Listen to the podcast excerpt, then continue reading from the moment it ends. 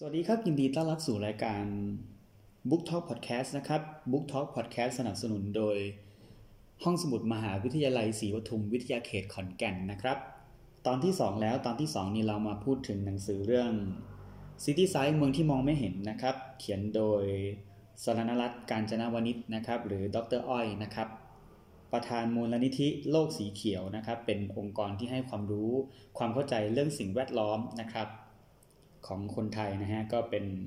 มูลนิธิที่นะผลักดันเกี่ยวกับเรื่องสิ่งแวดล้อมมาเนิ่นนานนะครับซิตี้ไซด์เมืองที่มองไม่เห็นเป็นของสำนักพิมพ์แซลมอนนะครับอีกเช่นเคยนะฮะเป็นก็เรื่องนี้ผมชอบมากๆ เพราะว่าพูดถึงเรื่องที่ใกล้ตัวนะครับ เช่นการจัด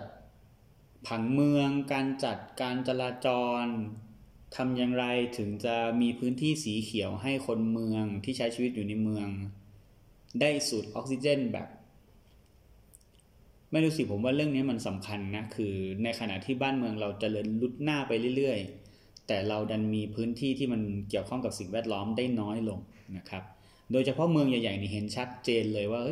กลางคืนเงยหน้ามองฟ้าไปคือเราไม่เห็นดาวแล้ว เพราะว่าแสงไฟจาก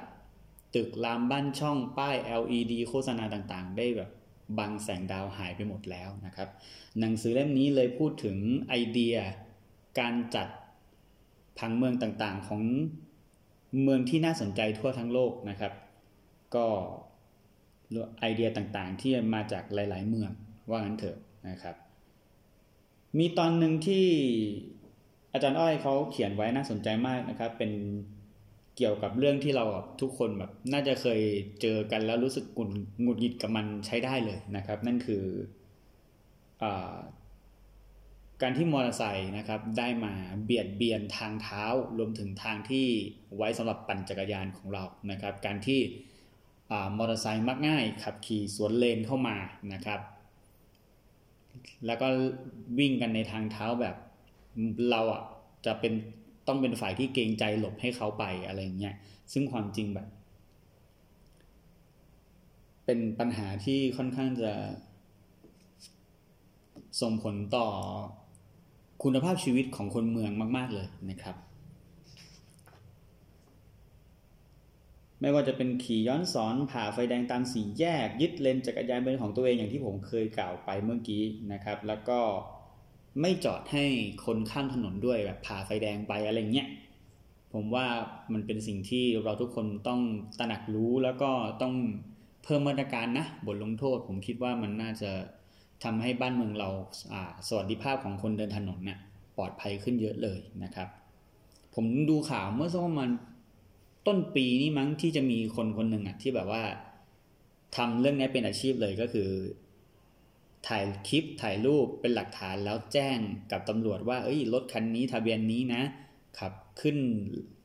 ทางเท้านะ แล้วก็ไปรับเป็นค่าปรับอะไรเงี้ยแล้วเขาทำทีได้ตังหลายหมื่นต่อเดือนเลยนะครับเขาเรียกไปอะไรนักจับคนทำผิดกฎหมายอะไรเงี้ยแบบจับคนที่แบบว่า ขับรถสวนเลน ขับรถในเลนทางเท้าอะไรอย่างเงี้ยครับ ผมว่าก็น่าจะเป็นอาชีพที่น่าสนใจนะถ้าแบบ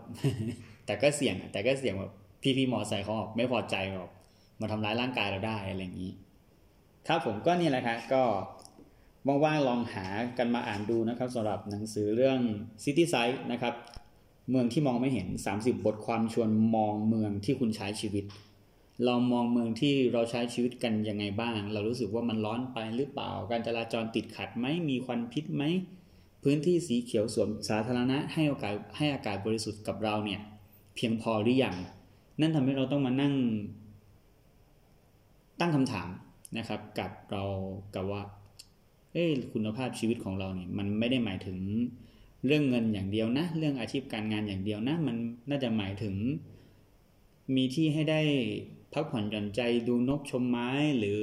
มีดาวให้ดูบนท้องฟ้า แทนที่จะมองแสงไฟโฆษณายามค่ำคืนอย่างเดียวนะครับ ขอบคุณทุกท่านที่ติดตามรับฟัง Book Talk Podcast EP 2 ครับ เจอกันใหม่ EP หน้าครับ สวัสดีครับ